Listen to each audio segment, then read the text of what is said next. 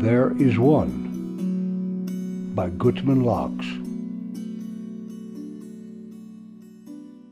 101. Consider God's most holy name, which is usually translated as Lord, Eternal, or God, comes from the word existence, or cause to be. This shows us that existence is God. The one that exists in all, as all, is God. As Chassidus tells us, God is all, and all is God.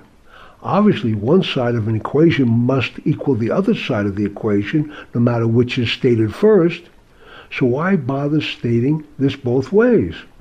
God is all emphasizes God, the unmanifest, is all that there really is.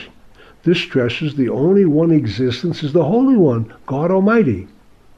Hearing this alone, we could conclude that we and our experiences do not exist. Therefore, we must also hear all is God. All this, the manifest, apparent many, is also God. Even after seeing that He is all, we still face everyday problems. We do not eradicate the perspective of worldly living, so even after hearing that the Holy One is all that there is, we hear again the all is also the Holy One.